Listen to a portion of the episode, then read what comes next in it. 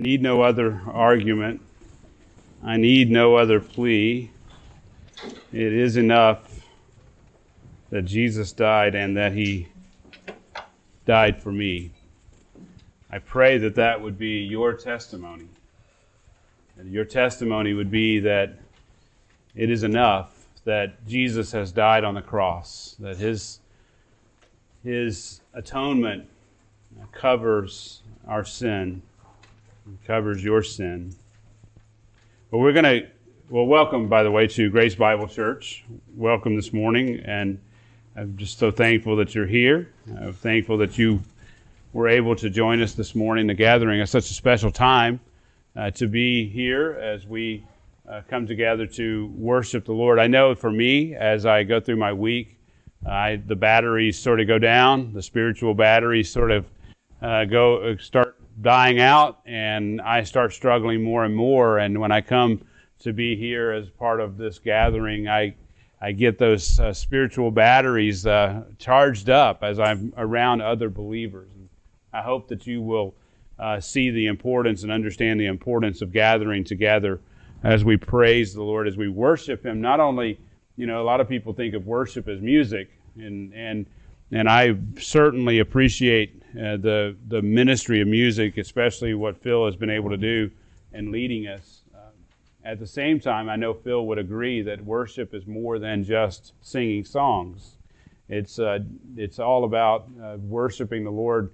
Is all about worshiping and how you live your life before Him. And it's an extension. What we do here really should be an extension of what you do in the rest of your life as you lead a life of worship, a life of sacrifice, before before our Lord and Savior Jesus Christ. And so I just encourage you to understand that right now, as a matter of fact, just the act of sitting here under the Word of God being preached and explained is, a, is an act of worship.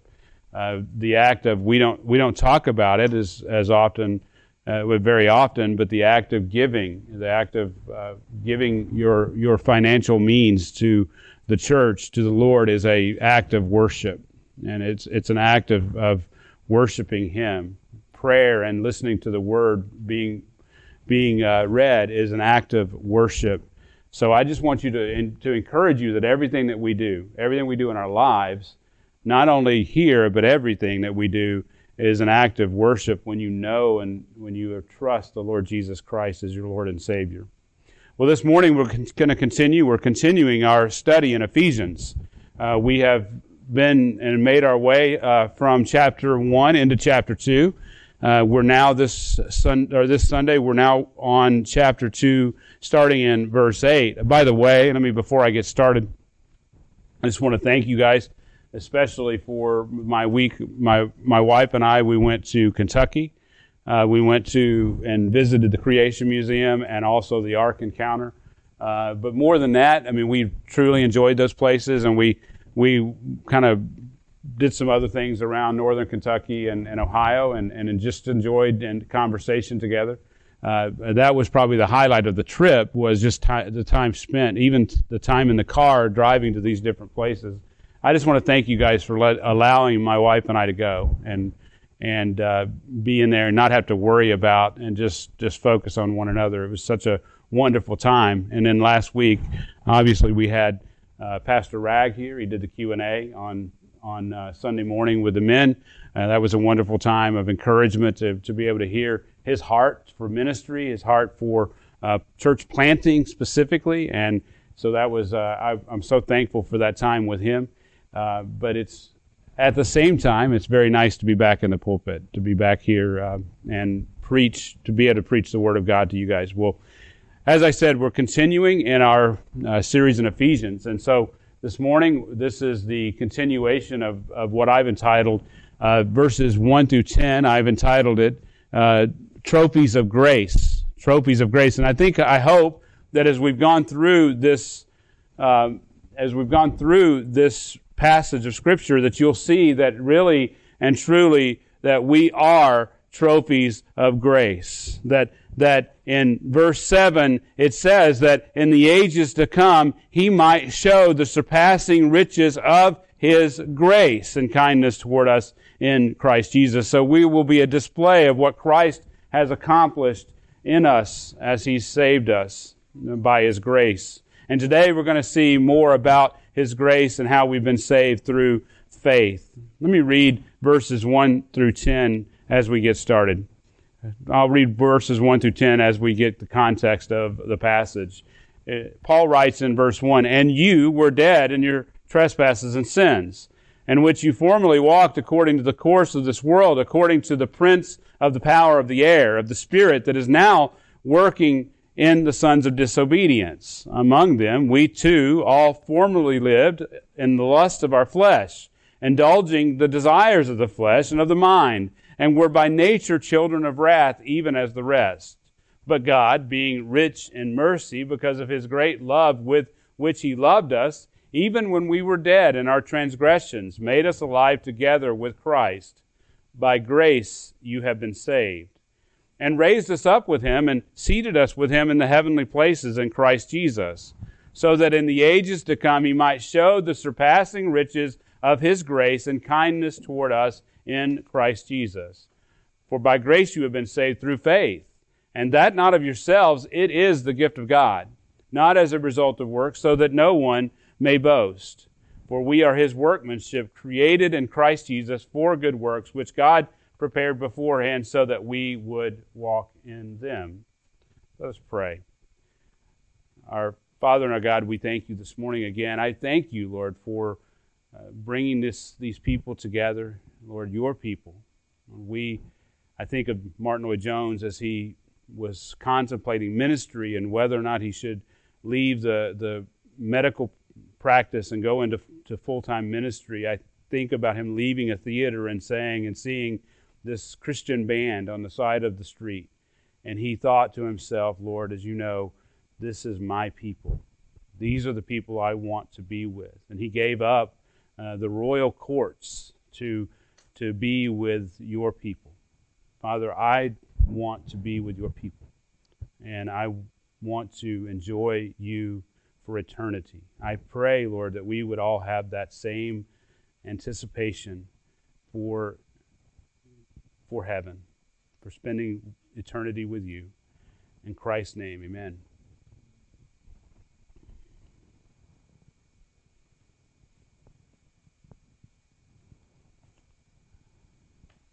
Faith the question is, what, what is faith? One of the definitions found in Merriam, Merriam, Merriam Webster states that faith is a firm belief in something for which there is no proof. Now, I want you to hold on to that definition because I believe that this is absolutely true for the unbeliever. But for the believer, I don't think it's true. I think that we have proof. We all have faith in something, right? Every person lives by faith. Just the act of waking up and getting out of bed takes faith. But there's so much that we can't, because there's so much that we can't see and understand. So much that we cannot prove, right? Every time we take a, a bite of food or we drink uh, some water or we, whatever it is that we consume, we believe and we, by faith, believe that it's safe to consume it. But what's the proof? What's the proof that it is truly safe, right? Every time we drive our cars, we have faith that each bridge that we cross will, in fact, support us. I grew up on the winding roads of Arkansas, and I always wondered as we as I topped the hill, you couldn't see on the other side. As a as a young young boy, I always wondered if the road would end on the other side, right? I've been, I've been a structural engineer for 25 years, off and on for 25 years, and every hour of every day, there are many people who have faith that I've done my job well. Even though they don't know me and can't prove it, right? They're walking under a, jo- a building that I designed or walking on a floor that I designed. They're trusting that I was, that I did my job and that I was competent. They have faith, right? Every hour of every day. Just this week, I was sent a meme which depicted a man sitting in a stark, cold room warming his hands in front of a television screen with the image of a warm fire. The capture of the meme says this Most people don't really want the truth, They just want constant reassurance that what they believe is the truth. Think about that. In other words, we all have a personal worldview. We all have a worldview which makes us, that helps us make sense of life. For the vast majority, it's enough.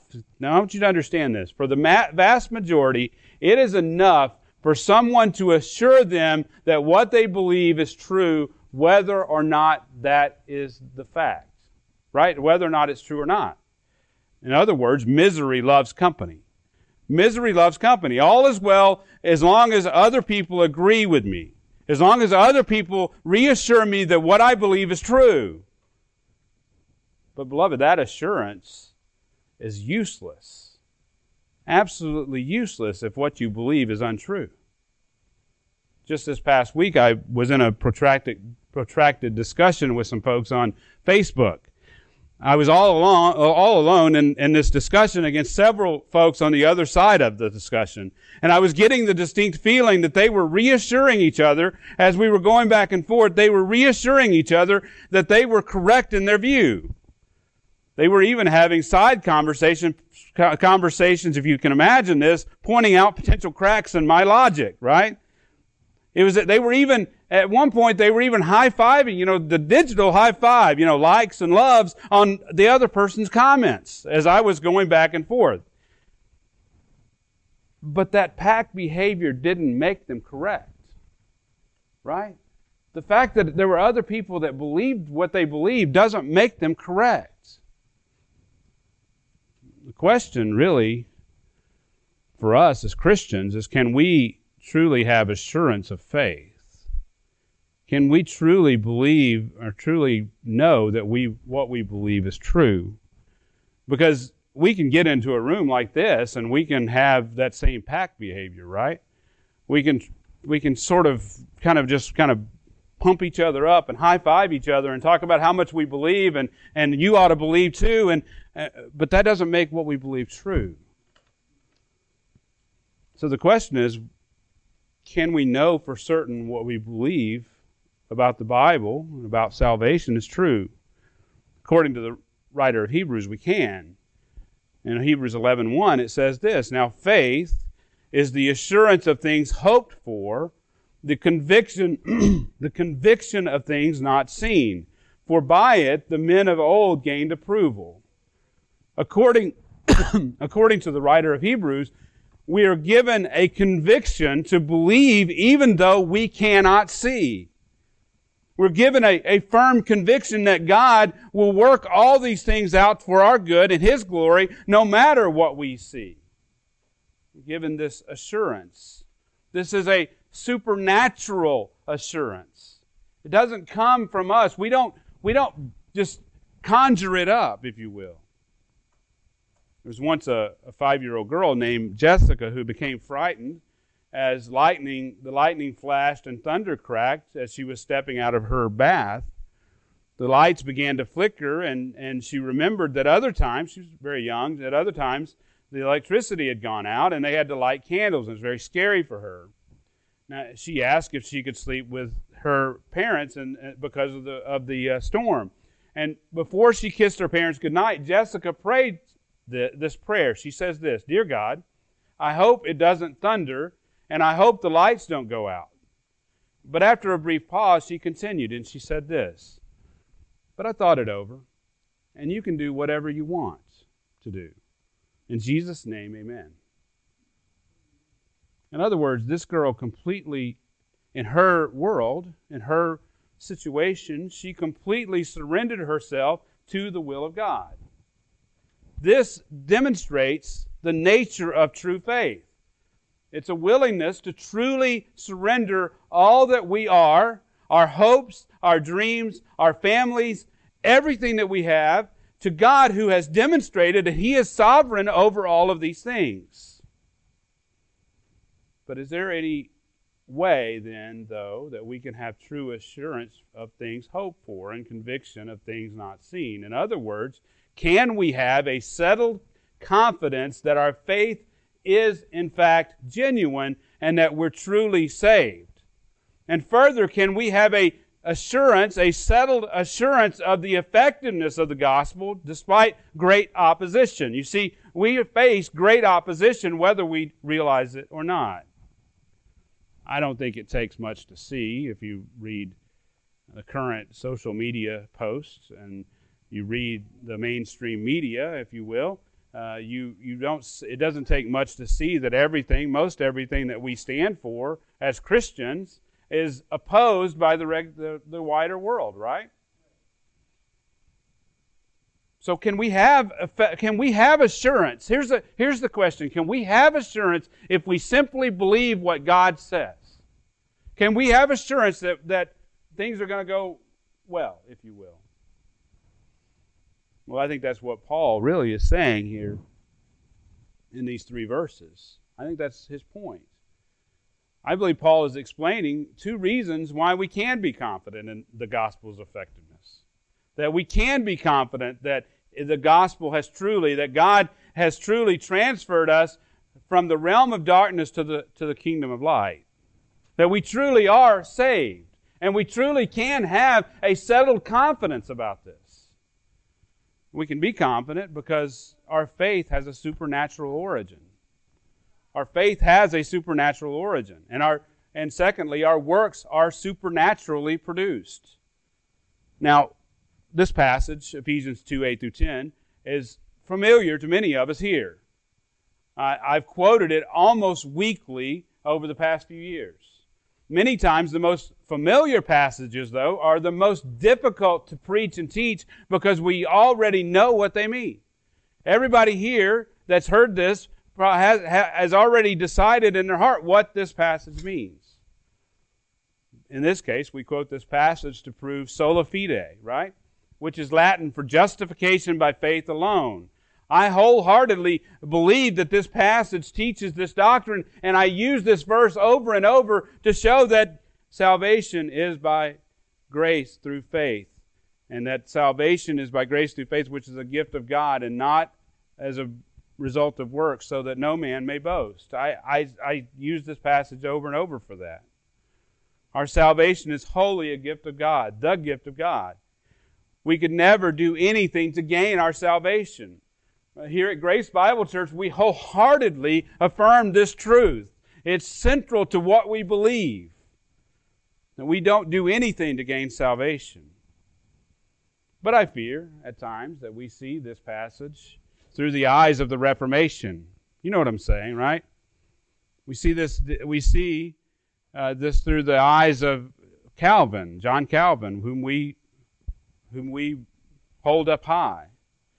I've heard sermons preached on this passage that exegeted the Reformation more than the Scripture. Actually, the Apostle Paul. What we have to remember is that the Apostle Paul and the church at Ephesus didn't know anything about the Reformation. The Reformation didn't happen for 1,500 years after the Apostle Paul, right? I had a discussion recently with a man about the teachings of Calvin and other reformers, and he said, I have a hard time accepting the doctrines which were, which were articulated 1,500 years after the birth of the church. Now, I don't agree with his argument, but I understand his point, right? we're here to we're here to explain the scriptures. We need to teach the scriptures, not a system, even if we agree with that system. We need to understand then this passage that Paul is has penned here in the context of the letter and in its historical context. You see, Paul wrote this letter to encourage the Ephesians in their participation in the spread of the gospel and in the planting and strengthening of churches throughout the world at the time. The location, as we've gone over before, but it will, we'll say it again, the location of Ephesus was strategic. It, it, it, it was a location that connected the church in the east, such as Jerusalem, Lystra, and Derbe, to the churches in the west, such as Corinth, Philippi, and Thessalonica. Now, brethren, I want you to understand the significance of this. The significance of, of the fact that the church at Ephesus was a hub around which all the churches were it was centered between all the other churches. This means that this church, the church at Ephesus, is at the center of demonic attack. this demonic attack on the spread of the gospel and, and on the planting of these churches. Demonic realm, I want you to understand, the demonic realm knew that if they took out Ephesus, they severely hurt the efforts to plant and strengthen other churches. That's how important Ephesus was. You see, Paul, I mean, this is underscored by the fact that Paul actually pastored the church at Ephesus for three years himself. And, and after leaving, he left Timothy, Timothy there for around 18 months. And he told Timothy that he wanted him to fight against the influence of false teachers and to continue to establish the church as the pillar and support of the truth. That's 1 Timothy 3:15. I want you to understand that, that the church at Ephesus was in the, at the epicenter of this attack, this demonic attack against the gospel. And it was real. It wasn't, it's not made up. Later, we know that the Apostle John even pastored this church. I mean, again, underscoring the importance of Ephesus and why I believe that this letter actually is not a general letter, that I believe this letter really is written specifically to the church at Ephesus. In Acts 20, on it, Paul had actually visited the, the Ephesian elders uh, on his way back to Jerusalem, and he said this in verse 28, Acts 20, 28. Be on guard for yourselves and for all the flock among which the Holy Spirit has made you overseers to shepherd the church of God, which he purchased with his own blood. He says this in verse 29. I want to draw your attention to this. I know that after I, my departure, savage wolves will come in among you, not sparing the flock. And from among your own selves, men will arise, speaking perverse things to draw away the disciples after them. Then he says in verse 31 Therefore, be on the alert. See, I believe that Paul wrote the letter of Ephesians for the purpose of strengthening this church and to remind them of the power of the gospel unto salvation. Now, I believe this second reason gives us a clue as to why he pens the words of Ephesians 2 8 through 10. I want you to turn to 1 Thessalonians chapter 1 for just a moment. I'm going to show you, I'm going to give you a connection here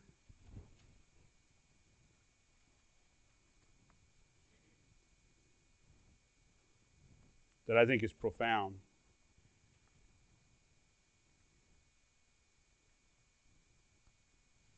First, First Thessalonians chapter 1, look in verse 5. Paul writes, Paul writes, For our gospel did not come to you in word only, but also in power and in the Holy Spirit and with full conviction. Now, stopping right there, I want you to note that in Acts chapter 16, Paul and Silas were imprisoned and beaten in Philippi. And when Paul commanded an evil spirit to depart from a fortune telling girl who had brought much profit to her masters, see, her masters became very angry that Paul had driven out this demonic spirit and brought Paul and Silas before the magistrate and ordered them to be beaten with rods and imprisoned. Now, I would submit to you that, that more than her masters, her earthly, her earthly masters were angry. The demonic realm was actually very angry because Paul was preaching the gospel. After their release, then, Paul and Silas traveled from Philippi to Thessalonica and began to preach the gospel there with boldness. And they did so even though they were opposed there as well. Now, think about this for a second. They had been beaten in Philippi for preaching the gospel. That's why they were beaten is for ultimately preaching the gospel. And they were jailed there, and then they were released, right? And then they went to Thessalonica, and you know what they did? They preached the gospel with boldness. Preached it with boldness. You see, beloved, the kingdom of darkness, by the way, they were opposed in Thessalonica as well.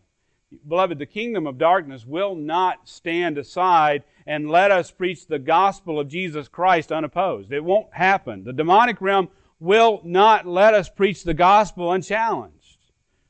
Paul knew that the gospel would always be opposed by the forces of darkness. Now, you may be saying to me, and I and I I can understand if you are, you may be saying to me, aren't you overdoing this demonic stuff a little bit?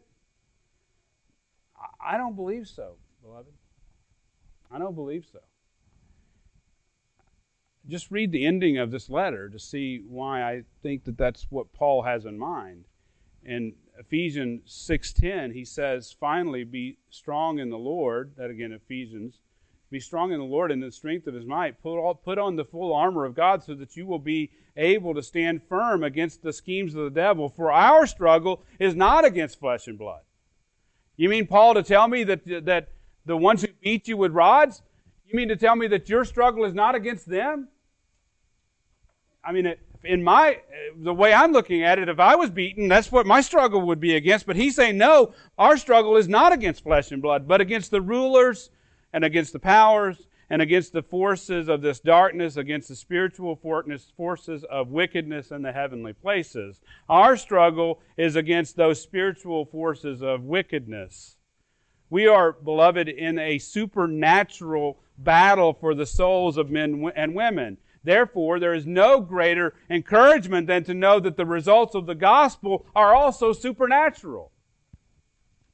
Right? I mean, we're, we're in this battle, whether you know it or not, we're in this battle that's arrayed against us. And so if so what greater encouragement is than to know that that we're in this supernatural battle, but we have supernatural weapons. Well, we have a supernatural weapon. The one that matters. You see, God is the one who makes the dead sinner alive in Christ. He does so because he does so because the, the gospel doesn't come in word only, but also in power and in the Holy Spirit. That's what he says in 1 Thessalonians 1 5. And with this knowledge, then, we can preach the gospel with full conviction. You look at 1 Thessalonians 1 9, he says this For they themselves report about us what kind of reception we had with you and how you turned. He's speaking, this is Paul speaking to the Thessalonians. He says, How you turned to God from idols to serve a living and true God. See, this is, beloved, this is actually one of my favorite verses in all the Bible. If I had a life verse, this would be it. It proves that the power of the gospel, it, it proves the power of the gospel, and it demonstrates it demonstrates, now this is the connection I want you to make. It demonstrates why the church at Ephesus can have full confidence in the power of the gospel. You see, Paul says that this idol worshiping people, this idol worshiping pagan people in Thessalonica, they turned from their idols to serve a living and true God. Their, their conversion was so overwhelming it was so overwhelming that Paul says their faith toward God speaks for itself. He didn't even have to mention it. Their ongoing faith in God is all the proof that Paul needed that his ministry for the gospel in the gospel was effective. He says that so effective that the word of the Lord has sounded forth from that place to all of Macedonia and even beyond. And it's the even beyond that I want you to focus on because you can count on the fact that Paul and the other missionaries brought um, the, these stories back to Ephesus to share with them what had happened in Thessalonica and in the other churches. In Acts 20, we already saw, after going through the churches in the West on his third missionary journey, he went through Miletus on his way to Jerusalem, and he called those elders to himself. Now, Luke records what we saw uh, we saw what Paul said to them, but you can be assured that he encouraged them with the report of how all those churches were doing. You see, all these churches continued to serve the Lord against all odds. I mean, you're not talking about a church that has, like us in Gainesville. I mean, one of you guys, I, I think it was uh, Joseph who's visiting us today, said today, I mean, in Gainesville, you can turn everywhere you turn, you see a church. You know, we have a ton of support around here in terms of churches. But I mean, there wasn't a whole lot of support for the church at Thessalonica. I mean, when these people turned to the Lord against their culture, they really turned to the Lord. And, and they had nothing other than themselves to depend upon in God, ultimately. They were serving the Lord with, against all odds. Again, this testifies to the power of the gospel. Look at 1 Thessalonians 2 1. He says, For you yourselves know, brethren, that our coming to you was not in vain. I believe that this could be better understood as saying that their coming and sharing the gospel didn't become empty, didn't come to vanity. In other words, the greatest proof of the gospel is that people not only believe the gospel, not only turn to Christ, but they and they, they experience true profound change and it continues to bear fruit long after their con- conversion.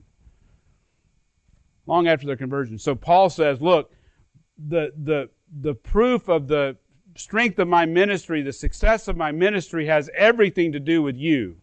Has everything to do with the fact that they are still serving christ that you are still serving christ and I, and if he takes that message back to ephesus he can say look the gospel is what saves. This is the proof.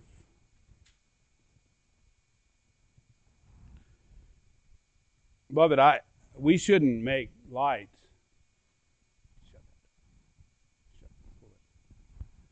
We shouldn't make light of, of the gospel's power to save souls. Even right here in Gainesville. I ask you to consider how effective do you think the church has been here in Gainesville? In some ways, all we do is herd the sheep around from church to church, but we are not seeing necessarily many new converts, right? Look, we ought to be boldly proclaiming the gospel of Jesus Christ because it is profoundly powerful to save. Brethren, I'm not here to shame you for not sharing the gospel. I, I, I don't want to do that.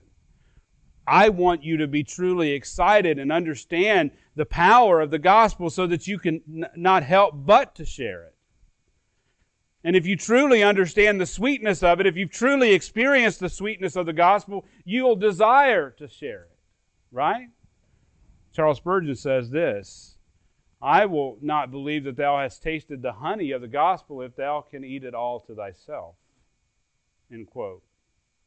I talked to a fellow pastor this week, and he lamented that his main regret in ministry is that he was never able, has never been able to mobilize his church to take the gospel to a lost and dying world. Think about that. He's been in, he's been in ministry for 50 years. And he said his, regret, his main regret is that he has never been able to mobilize his church to take the gospel to a lost and dying world. It's just been that endless revolving door of sheep that's come in and out of his church. I, I, I want to tell you, I encouraged him that the harvest will be plentiful, right? That if he's been faithful, and I know he has, if he's been faithful to teach the saints, that eventually the Lord will bless that work. We are we may not be blessed to see the fruit of those labors in our lifetime, right? Sometimes we are, sometimes we're not. But we can rest assured in the power of the gospel and that He will use our labors. The one who faithfully prepared us will use us, right, for His glory. Beloved, my prayer is that we would see many people turn to Christ through the power of the gospel. But, but the question remains, and I want to answer this question how do we have confidence in the gospel's power to save? I believe, again, that's Paul's point here. Let's look at this. That, that brings us, let's look at closely at the text. So turn back to Ephesians 2 8. I think we can be confident because our faith has a supernatural origin. Paul writes, For by grace you've been saved through faith. Now, this phrase, for by grace you've been saved, is a repeat of what he said in verse 5. I, I, think what's happening here is that Paul just, he put it in verse 5, and now he's going to more fully explain it. You see, he's going to he's going to fully explain what he's already brought up in grief, in brief, that is. Now, what we found is grace is the instrument or the means of our salvation. Only on the basis of grace are people delivered from their, the desperate situation of their sinful lives, the, the fact that they're dead in their, their transgressions and sins, which he described in verses 1 through 3 we know then that grace is God's unmerited and undeserved favor toward sinners. You see, He's, he's made us alive in Christ. We sinners and dead people can't make themselves alive. Now, the, the gift of grace has two facets. See, God's grace saves us through the sacrificial death of Christ, and God's grace gives us the ability to live acceptably before Him. So, we must understand then and we've got we we looked at it in verses one through three. We must understand the desperate situation of the unregenerate of those who are unregenerate, which, by the way, according to Paul, included all of us. So we need to understand that so that we would understand our need for grace, our need for the favor that God gives us. Now, in verse 4, or verse 5, that is, in Ephesians chapter 2, verse 5, he said, For by grace you or by grace you've been saved. We saw there that, that Paul used what we call the Greek perfect tense to describe God's work of salvation. You see, as you may recall, if you remember that sermon, as you may recall, he uses this tense to show that God has not only saved us, but that he keeps us saved. This tense, again, grammatically, denotes something that happened in the past, which has abiding results up until the time that the, the, the words were written. In other words, in other words, Paul knew that if someone had been saved by the grace of God, they continue to be saved. Now, this parallels, I think, our discussion about the Thessalonians. You see, he said his coming to them did not become vain, it didn't come to emptiness. He had confidence in his ministry to, to them. He had confidence in the power of the gospel, not only to save, but he had confidence that they would continue to be saved by God's grace. In other words, if you are truly saved by the grace of God, you have been saved by a grace that has a supernatural origin. That grace is from God. It is from God, so you can trust that He will keep you till the end because He is sovereign over salvation. Now, Paul goes on to say that this, this grace is appropriated to us through faith. Now, at this point, Paul adds that we're saved by grace through faith. We're called upon to believe the gospel of Jesus Christ. Salvation, then, has always been a matter of belief in God's promises. In order to see this, you can you turn to Genesis chapter 12. We'll see this clearly in the life of Abraham. Well, I hope I can get you to see it clearly in the life of Abraham. In 12 verse 1,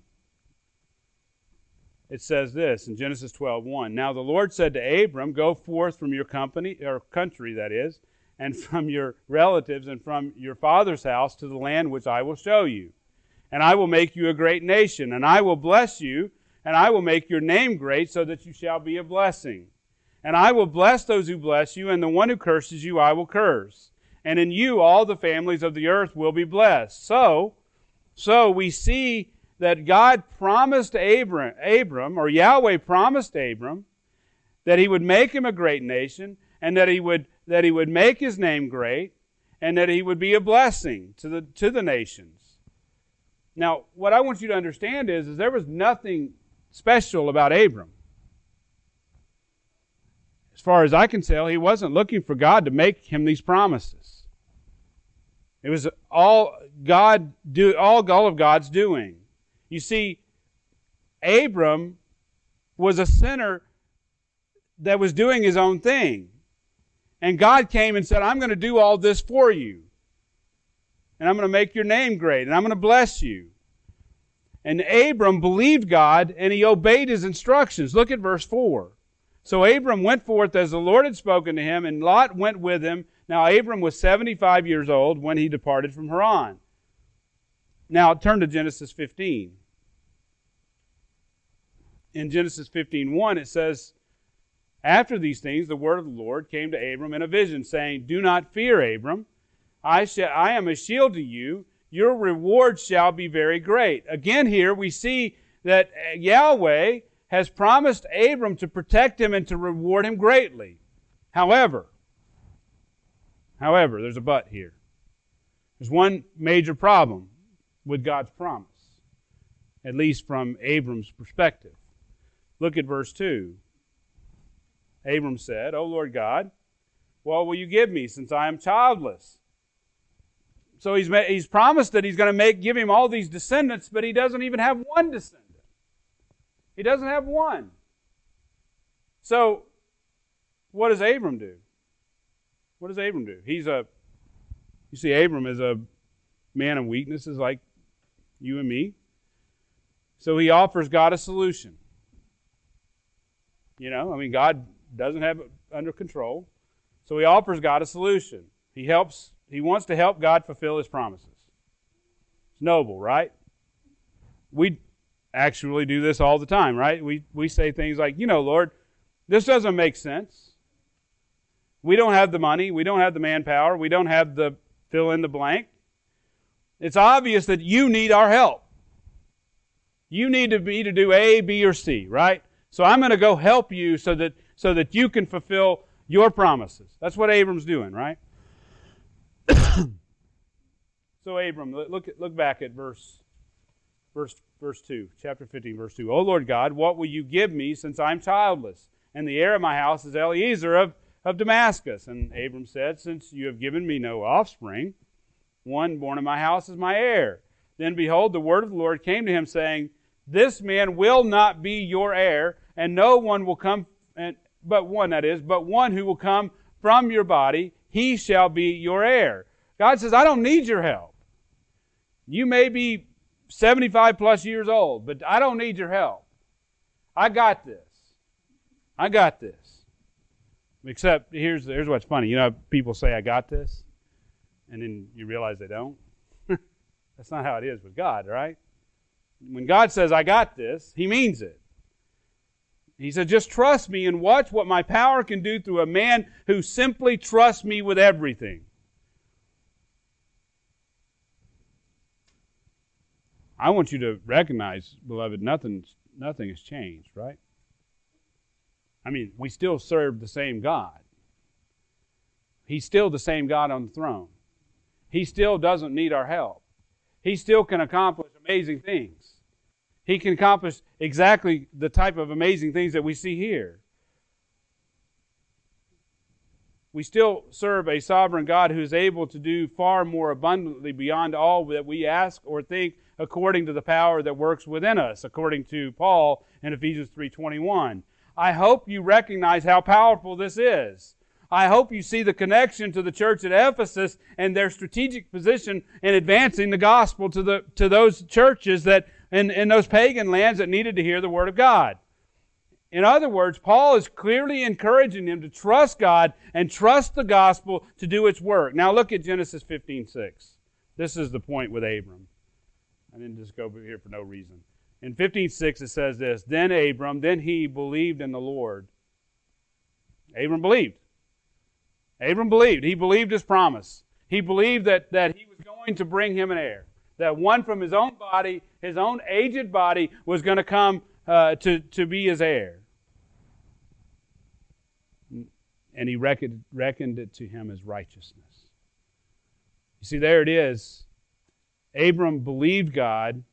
Abram had faith in God's promises. And God saved him. He reckoned it to him as righteousness. Beloved, God saves us when we believe his promises. He saves us when we believe the gospel, when we believe that Christ died for our sins and that God raised him from the dead. Abram believed God and God saved him. In Romans 4, the Apostle Paul picks up on this truth when he says this about Abram's, Abraham, that is, now Abraham's faith. In Romans 4, it says, In hope, against hope, he believed, so that he might become the father of many nations, according to that which had been spoken. So your descendants shall be. But Paul goes on to say in 422 and 421, he was fully assured of what God had promised. He was fully assured of what God had promised, and he was able also to perform. Therefore, it, is, it was also credited to him as righteousness. He had assurance of faith. You see, salvation, beloved, has always been about belief. Do you truly believe God's promises, even though you can't see Him? Do you truly trust in God's provision of salvation? Brethren, beloved, the cross is foolishness to the world. let me just be blunt. They think it's stupid to believe in a crucified Savior. Paul says as much in verse in, in 1 Corinthians 1:18 for the word of, of the cross is foolishness to those who are perishing but to those us to us who are being saved it is the power of God. Friends, the question is is the cross foolishness to you?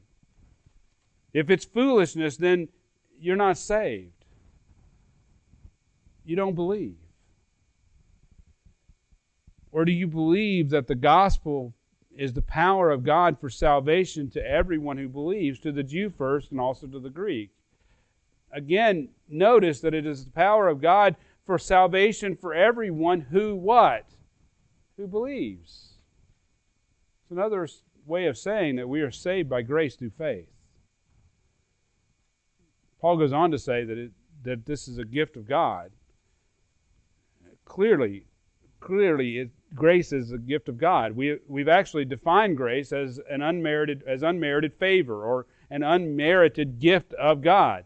Therefore, what we have to understand is if Paul were only talking about the grace, his statement would be redundant. He's already said that's what grace means. As a matter of fact, the word translated grace could also be translated gift. I think that Paul wants his readers to understand that faith itself is the gift of God faith or belief is, is, is presented actually, funny enough, as, as it were, is presented other places in the New Testament as a gift. Look at, or you don't have to look there, just listen in 2 Peter 1 1.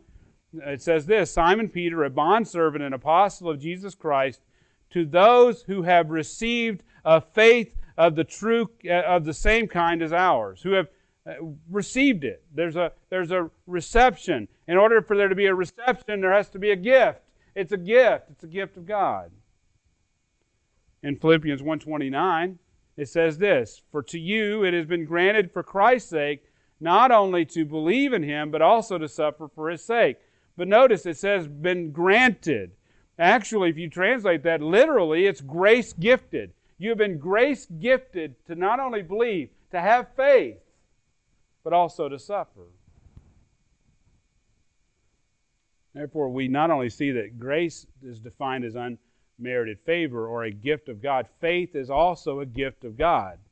Therefore, we can have assurance of faith when our faith has a supernatural origin.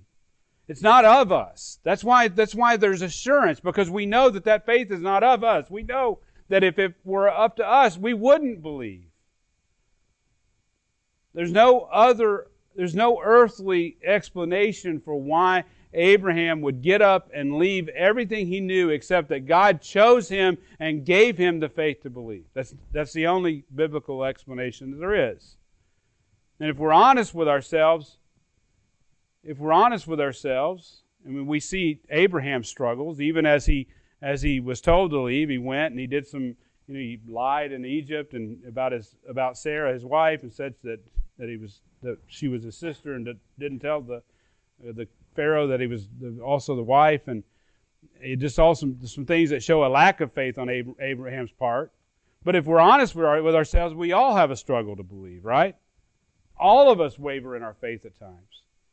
Uh, this is graphically depicted by the father of the demon possessed boy in Mark 9. I, I, don't know if you're familiar with this passage, but he says uh, that this demon had been in this boy from childhood. And this guy, this man, this father, begged Jesus for this, for, for him to throw this demon out or to cast this demon out. He says this, if you can do anything, take pity on us and help us. And Jesus said, if you can, don't you know who I am, right?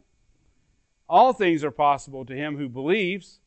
And in, in verse 924, he says this Immediately the father cried out and said, I do believe, help my unbelief.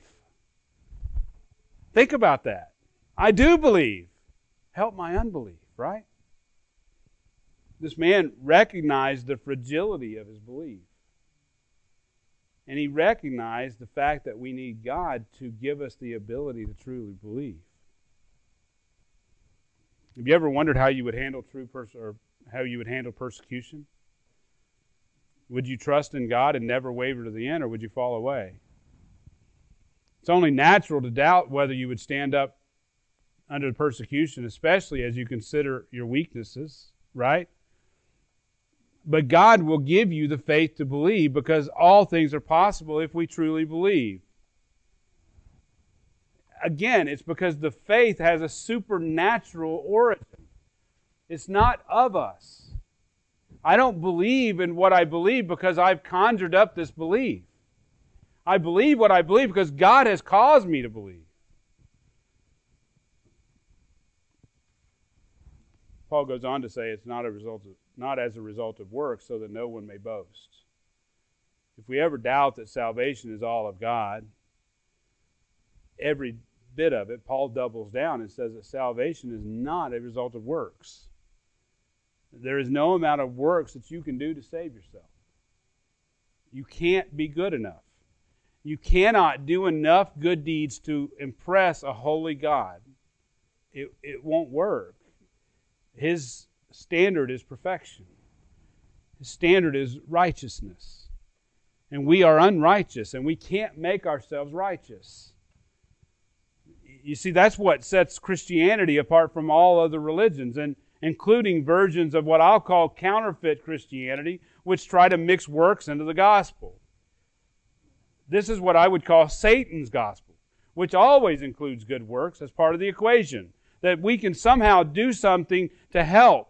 Uh, we need, like Abram, when he said, you know, Lord, uh, there's this other guy over here that can be that can be our, I mean, the the heir. We're always trying to do something to help. God doesn't need our help. He needs us to believe and trust in Him.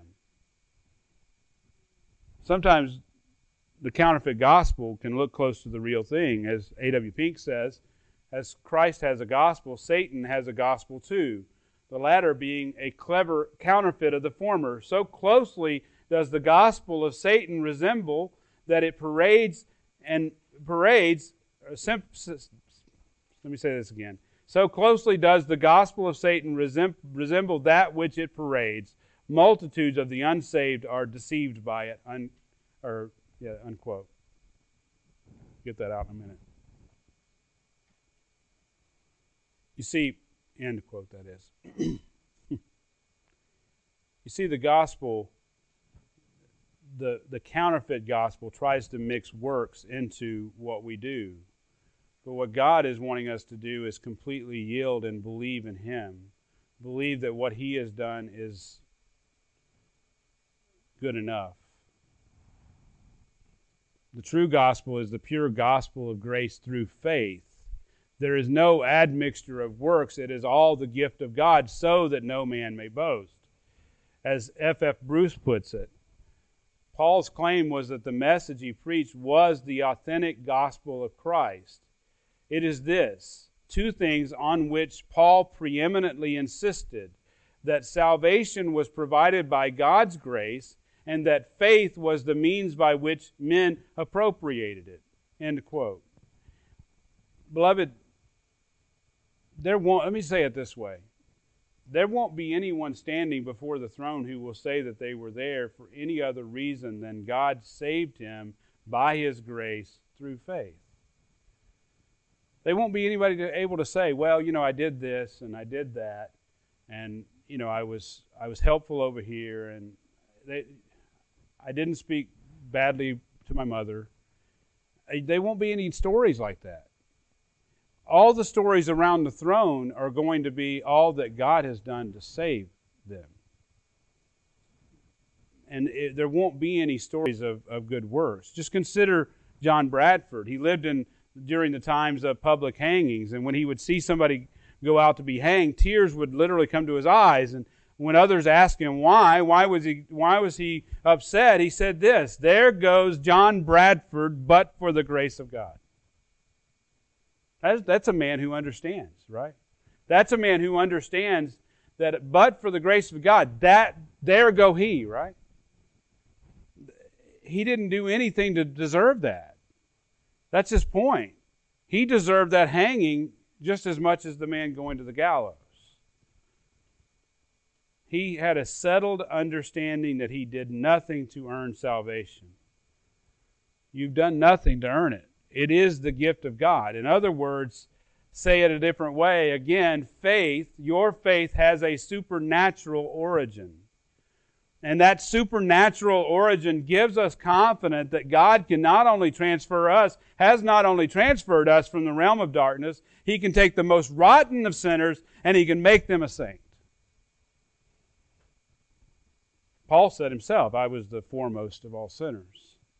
He actually was dragging Christians out and persecuting them. And yet God saved him for his own purposes for God's purposes, that is. Let's look at the second reason we can be confident in the gospel's effectiveness. This goes quickly. Our works are supernaturally produced. Our works are supernaturally produced. Not only is our faith supernatural, but our works are supernatural. Paul says in verse 10 For we are his workmanship, created in Christ Jesus for good works, which God prepared beforehand so that we would walk in them. You see, beloved, Paul says clearly, we are his workmanship. We were created by God physically. We are his masterpiece from start to finish. He has not only physically created you and me in his image, but he has also, if you are a Christian, spiritually recreated you. And any works that you might do can only be attributed, that is, good works that you might do, can only be attributed to this spiritual recreation. Everything that you've ever done is wholly dependent upon the one who has created you, the one who sustains you, and the one who has recreated you. You see, you can't take any credit for what God has done. Anything that we attribute to ourselves then becomes an affront to the grace of God. Paul goes on to say, He was created, eh, that we're created in Christ Jesus for good works. You see, uh, we are not saved by good works, we are created for good works. In other words, your works then are supernaturally produced. You should be able to see then the fingerprints of God on your works because they are produced through the gifts of the Holy Spirit. Oh, and by the way, your neighbor who's also if, that your neighbor is saved, you should be able to see the fingerprints of God on his good works or her good works. Because every work that we do in Christ bears the seal of the Holy Spirit. This ties directly into Romans 12.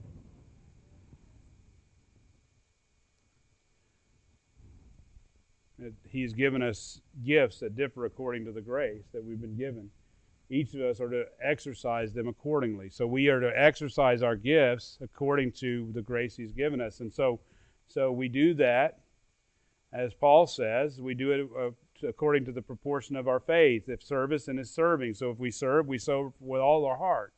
If we teach, we do we, we do it in our teaching. If we exhort, in our exhortation. If we give, we give with liberality. If we lead, we lead with diligence. If we show mercy, we do it with cheer- cheerfulness.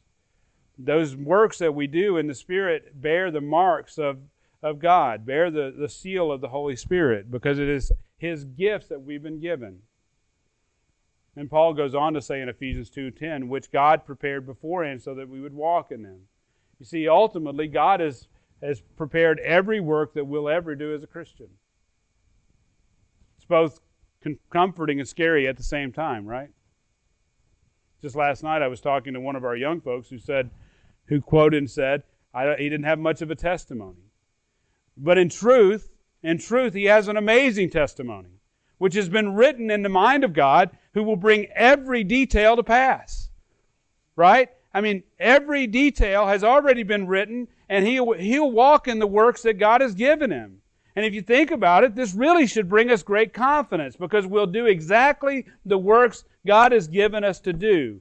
So you shouldn't be fearful of sharing the gospel with your coworker or with your friend or with the person sitting next to you in the, in the airport. You shouldn't be fearful when God calls you to do whatever He calls you to do, whether it's something like planting a church or whether it's something like being a missionary, whatever it is, you shouldn't be fearful because He's the one doing the work through you. you shouldn't be fearful when your needs haven't been met because God knows your every need. He'll give you exactly what you need to do, what you need to do. Beloved, you can be confident in the gospel's effectiveness because it has a supernatural origin. You can be confident in his, its effectiveness because it's Christ doing the works through you. Whether that's to raise your kids to serve the Lord, or whether you are whether you're sent to take the gospel to a remote tribe in Africa, or whether it's to be a part of a struggling little church plant here in Gainesville. God will give you everything you need. He'll give you everything you need. You can be confident because your works are supernaturally produced. Paul's point. Point. Your faith has a supernatural origin, and your works have a su- are supernaturally produced. That's the assurance that we can have. That's the assurance that we have. It's really amazing. It's really amazing. As we overcome obstacles, as we, as we overcome difficulties, as we overcome great trials, we can see God's faith work, or God, the faith, our faith working in us. As God produces, it, as James says, as God grows us, so that we would be complete, lacking in nothing, right? Well, I think I've gone far enough. Uh, so I, right now, this is called crashing the plane, not landing the plane. But let me let me pray for. Heavenly Father, we thank you this morning. Praise you that when we think about this church at Ephesus and how you used them so mightily, you used them, Lord, to strengthen and you use them to strengthen other churches and you use them to spread the gospel throughout that known world ultimately turning the entire world upside down, changing the entire direction of the world, starting at the cross. Lord, I, I can only imagine what those people thought as they gathered together, maybe in a group not unlike ours in some way. That they looked at the world and thought, there's no way we can make a difference. We're too insignificant. We're too weak.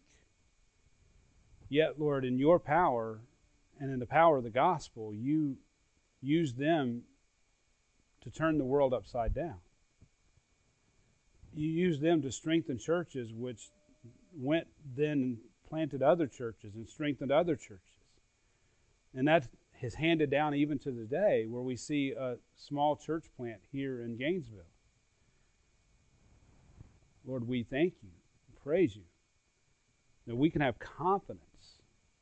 We can have assurance of faith personally, assured before you, as we see that belief supernaturally uh, wrought within us.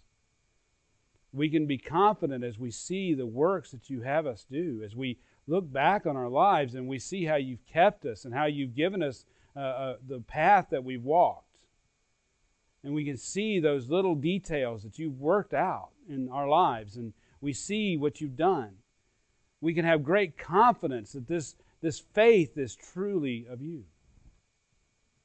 Oh lord i know that unbelievers would hear this and scoff and say well how do you know you're not conjuring this up within yourself lord i i'm assured because i see and understand that you are moving and you're using me to good do good works, to to make a difference in this world.